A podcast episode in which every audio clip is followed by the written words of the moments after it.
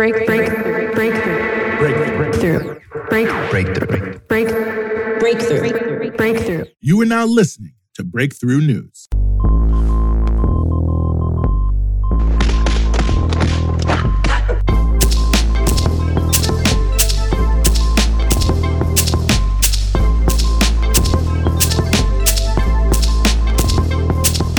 It's 5 p.m.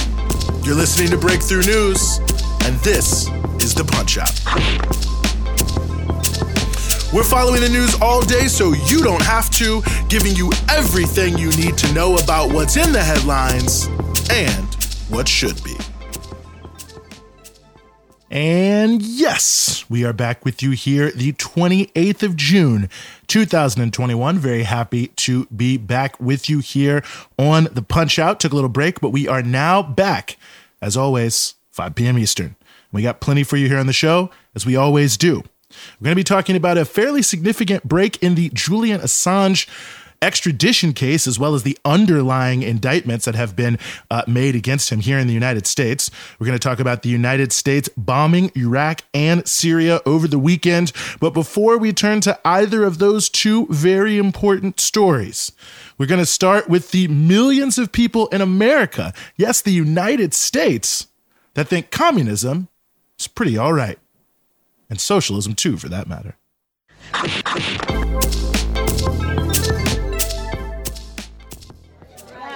all that we are doing in this moment is claiming what is rightfully ours. we are the workers. We are the workers. We do the work. And we deserve a government that works with and for us.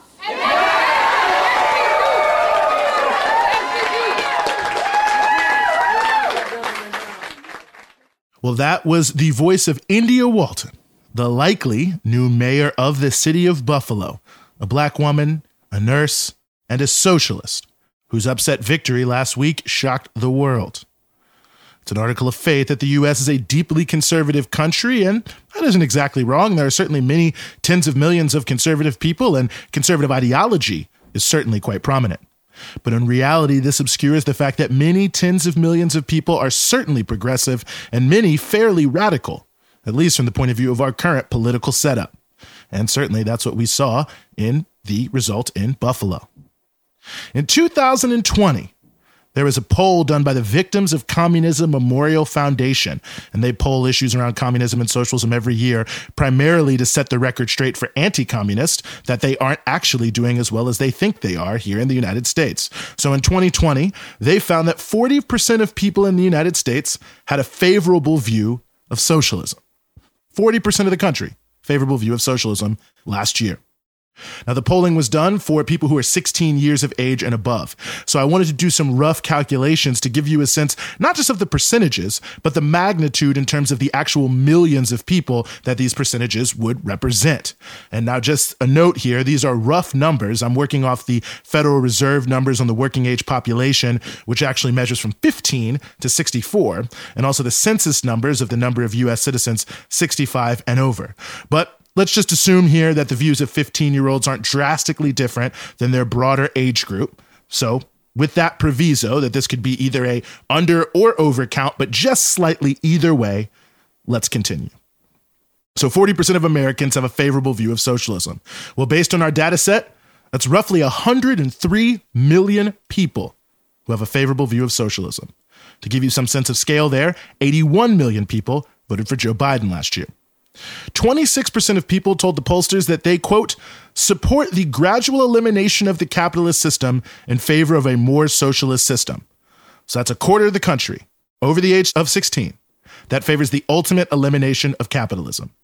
That's 67.5 million people.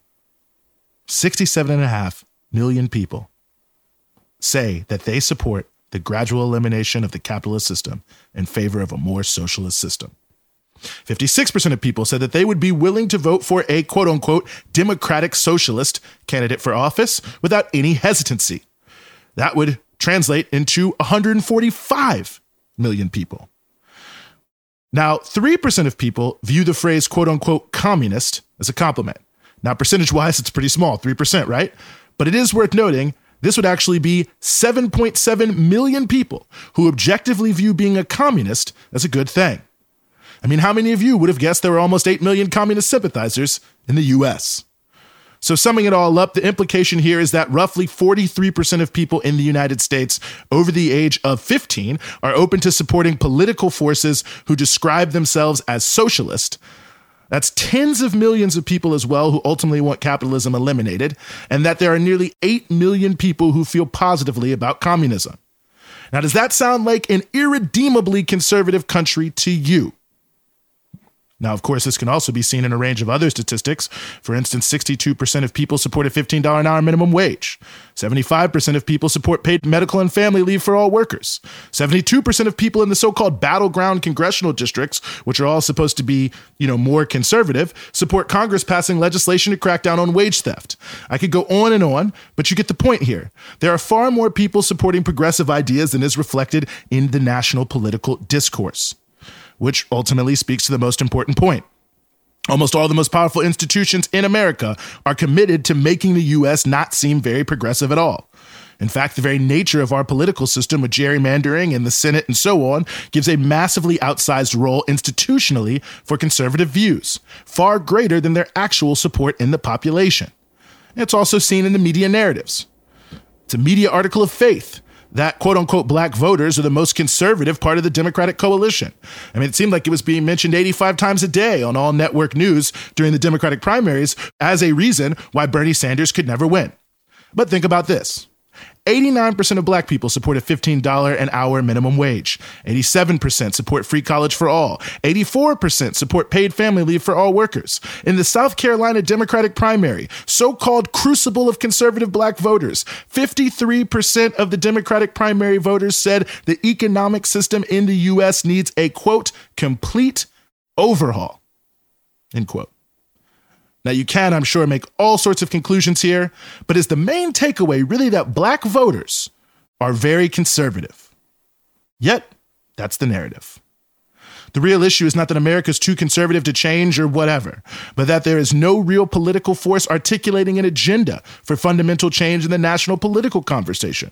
There's also no adjacent media to push the reality of what's happening that reaches the level in terms of scale of the Democratic and Republican adjacent media that rules the roost and promotes these heavily problematic narratives. And it leaves many of us feeling isolated, alone, embattled, constantly feeling somehow we're struggling against odds too great to overcome and actually changing things. And trust me, that's what the elite in this country wants you to think.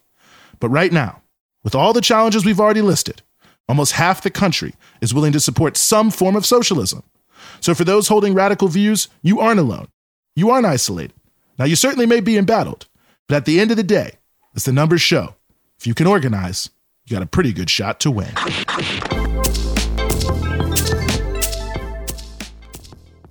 I said 13 years ago it was a mistake to give the president the authority to um, go to war if, in fact, he couldn't get inspectors into Iraq to stop uh, what thought to be uh, the attempt to get a nuclear weapon. Uh, it was a mistake, and I acknowledge that. And that was now President Joe Biden during the Democratic primary elections last year when he was attempting to become president. But despite noting that the Iraq war was a mistake, under his aegis, the U.S. is not only still occupying Iraq, but over the weekend actually escalated the conflict in Iraq and Syria, and really, in a subsidiary way, towards Iran. For the second time now in his presidency, and hasn't been that long, remember he just came in in January, President Biden authorized airstrikes against units in the Iraqi military that they claim are behind attacks on U.S. assets in Iraq. Now, it's important to note these are units of the Iraqi military, a part of the government of Iraq that the U.S. government claims to support. Now, in the U.S. media, they are called quote unquote Iranian backed militias. And that's the same term that is used by the US government, and it plays a big role in obscuring what is going on. Now, according to the New York Times, quote, Pentagon planners have been gathering information for weeks on the sites and networks that use them. American officials said on Sunday. Defense Secretary Lloyd J. Austin III and General Mark A. Milley, the chairman of the Joint Chiefs of Staff, briefed Mr. Biden on attack options early last week, and Mr. Biden approved striking the three targets. End quote. The Times also noted, quote, pressure has been building for weeks from Democrats and Republicans in Congress and from some of Mr. Biden's top advisors and commanders to retaliate against the threat posed by the drones to American diplomats and the 2,500 U.S. troops in Iraq who are training and advising Iraqi forces. At least five times since April, the Iranian backed militias, and I'm still quoting from the New York Times here, have used small explosive laden drones that dive bomb and crash into their targets in late night attacks on Iraqi bases, including those used by the CIA and U.S. Special Operations units, according to American officials. So far, no Americans have been hurt in the attacks. But officials worry about the precision of the drones, also called unmanned aerial vehicles or UAVs. End quote. Now, you can add to the drone issue a number of small scale mortar attacks that have caused very limited damage and a handful of deaths, mainly of contractors. But first, let's just note how the Times details, quote, no Americans have been hurt in the attacks, end quote. Now, this is crucial. It's very crucial to understanding the broader context here. The U.S. forces are in Iraq at the invitation of the Iraqi government to fight ISIS. In January of last year, the U.S. murdered Abu Mahdi al Muhandis, head of one of the groups they struck this weekend, who was a high level Iraqi military figure. After that assassination, the Iraqi parliament voted for the U.S. to leave. And since that time, the Iraqi government has been conducting negotiations with the U.S. about a withdrawal schedule. But the U.S. is refusing to leave and working all of its proxies inside the country to make sure that they can stay. So, in retaliation, some groups, and it's actually not at all clear it's the ones the US claim are doing it, have launched low level attacks, clearly not as a major military play, but as a form of pressure on the US to leave the country. What is really happening then is fairly obvious. These US strikes are not related directly to the strikes on US assets in the region, but they are related to the broader politics of the region. The US is trying to send a clear message. If you ally in any way with forces we deem to be aligned with Iran, or if you are a force that we deem to be allied with Iran, we can and will strike you and potentially kill you at any time, regardless of what you actually did, even if you are a high ranking member of a government we consider to be sovereign. And these attacks by the U.S. over the weekend come after weeks of pressure, as mentioned, from hardline warmongers in Congress and the administration. When the Secretary of State of the United States is meeting with officials of the Iran hating Israeli government, that was happening over the weekend, a few days after a major military parade of the Popular Mobilization Forces, the umbrella for the so called Iran backed militias. By the way, that parade was attended by the Prime Minister of Iraq. And it's also happening not too long after Iran elected a new president who's taken a stronger position as it regards relationship with the United States, in particular uh, around the nuclear program. So when you put all that together, it's obvious that the U.S. strikes in Iraq and Syria are, as mentioned above, designed to send a message that the U.S. is the top dog in the Middle East. Accept it or be destroyed.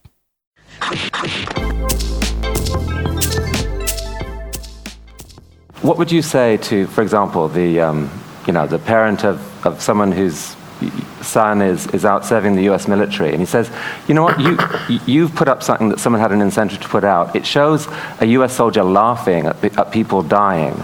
You know, that gives the impression, has given the impression to millions of people around the world that US soldiers are inhuman people. Actually, they're not. My son isn't. How dare you? What would you say to that? Yeah, we do get a lot of that. Um, but remember, the people in Baghdad, the people in Iraq, the people in Afghanistan, they don't need to see the video. Uh, they see it every day.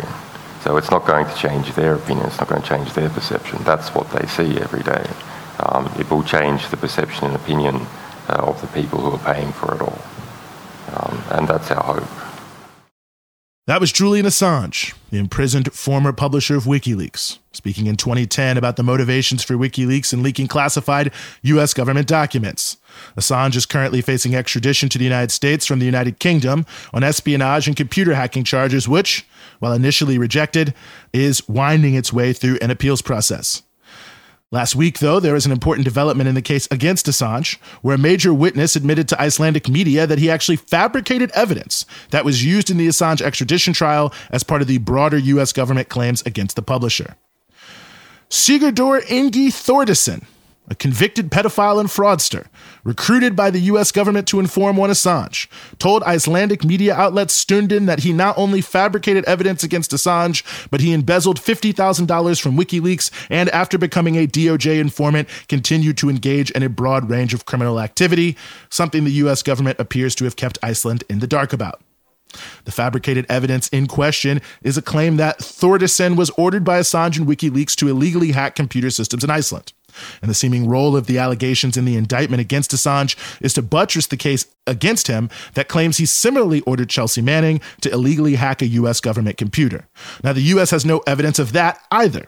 Now, they have a chat log that they claim speaks to this, but there's actually no indication that the person on the other end of those chats was indeed Julian Assange. So, lacking evidence, they are seeking to show a pattern. Stundin reports, quote, In fact, Thordarson now admits to Stundin that Assange never asked him to hack or access phone recordings of MPs.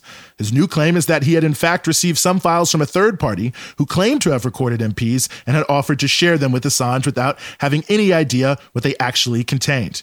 He claims he never checked the contents of the files or even if they contained audio recordings as his third party source suggested.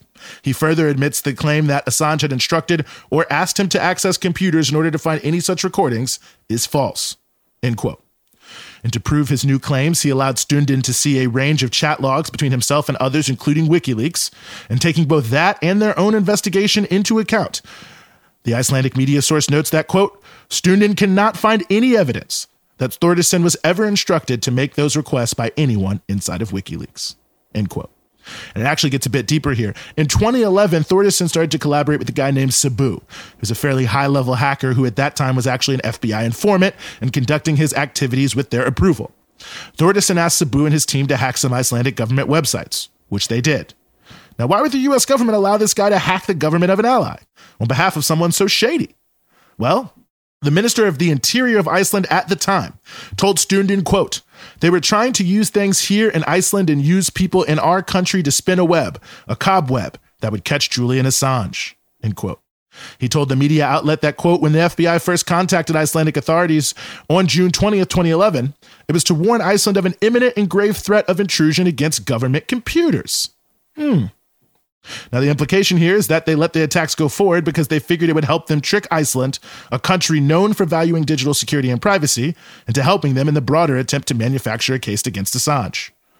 The interior minister, who was mainly in the dark, started connecting the dots of various U.S. actions happening in Iceland and determined that, quote, it was obvious that the intention was to lay a trap in Iceland for Assange and other staff members of WikiLeaks, end quote which makes sense. Iceland had been home to a number of prominent WikiLeaks supporters, and like I said, had a legal regime friendly to those who value transparency and global affairs. So they tricked the government into giving them more access to the country as part of laying a trap for Assange in friendly territory, so to speak. But as we now know, it seems the so called trap was fake and the evidence fabricated. Nonetheless, it was used against Assange and accepted as true by the UK extradition court. It does, however, raise serious questions about the overall case and the methods by which it was conducted. At the very least, it seriously undermines the argument that Assange had a quote unquote pattern of pushing sources to commit crimes, as the US government claims. It also shows how far the US was willing to go to attack a news organization.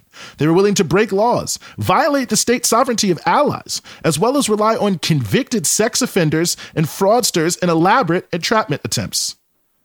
It's a chilling example of how far US imperialist forces will go to hide the truth from coming out.